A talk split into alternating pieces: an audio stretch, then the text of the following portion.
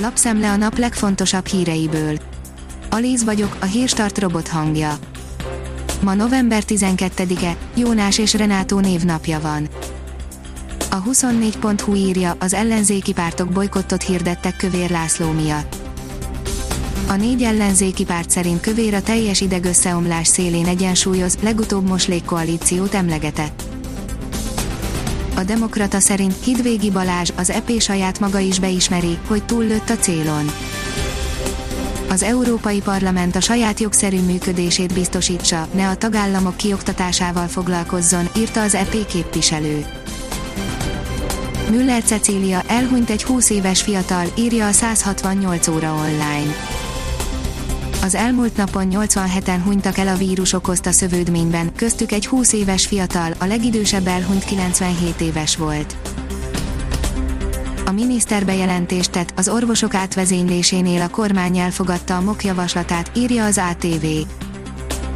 A kirendelési szabályoknál a kormány el tudja fogadni, amit a Magyar Orvosi Kamara kért, és ennek megfelelően fogják a kirendelést szabályozni jelentette be az ATV kérdésére a kormányinfón Gulyás Gergely. A miniszter azt is elmondta, az orvosok másodállását illetően is megengedő lesz a kormány, automatizmus lesz a magánpraxis engedélyezés. Az Agroinform írja 5 millió hektár termőföldet loptak el a politikusok Ukrajnában az ukrán agrárpolitikában rendkívül érdekes és krimibe illő fejleményre derült fény, amelyhez hasonlót más országokban alig ha lehet találni. A privát bankár írja, óriási devizakötvény kibocsátást hajtott végre Magyarország. Az AKK reggel közzétett módosított finanszírozási terve már előrevetítette a devizakötvény kibocsátást, annak mértéke viszont meglepő.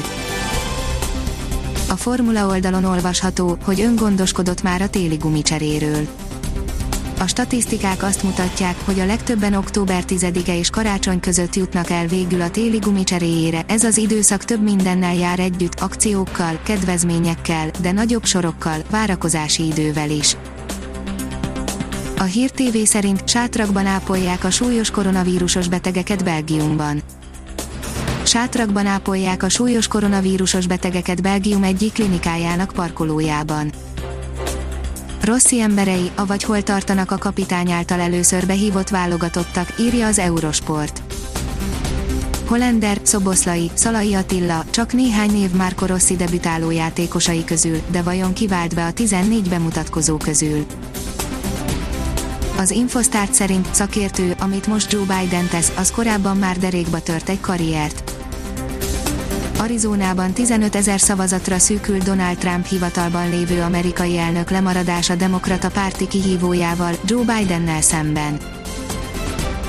Gera Zoltán is tagja lesz este a válogatott szakmai stábjának, írja a Hír TV. Gera feladata lesz, hogy segítse Kosimo Inguscsó másodedző és a szakmai stáb munkáját a mérkőzés előtt és alatt. Esővel érkezik a változás a jövő héten, írja a kiderül. Vasárnapig nem sok változás várható az időjárásban, majd hétfőn hideg front érkezik, egyre több felé fordulhat elő kisebb eső, zápor, a csapadékzömeket déjjel hullhat. A Hírstart friss lapszemléjét hallotta. Ha még több hírt szeretne hallani, kérjük, látogassa meg a podcast.hírstart.hu oldalunkat, vagy keressen minket a Spotify csatornánkon. Az elhangzott hírek teljes terjedelemben elérhetőek weboldalunkon is. Köszönjük, hogy minket hallgatott!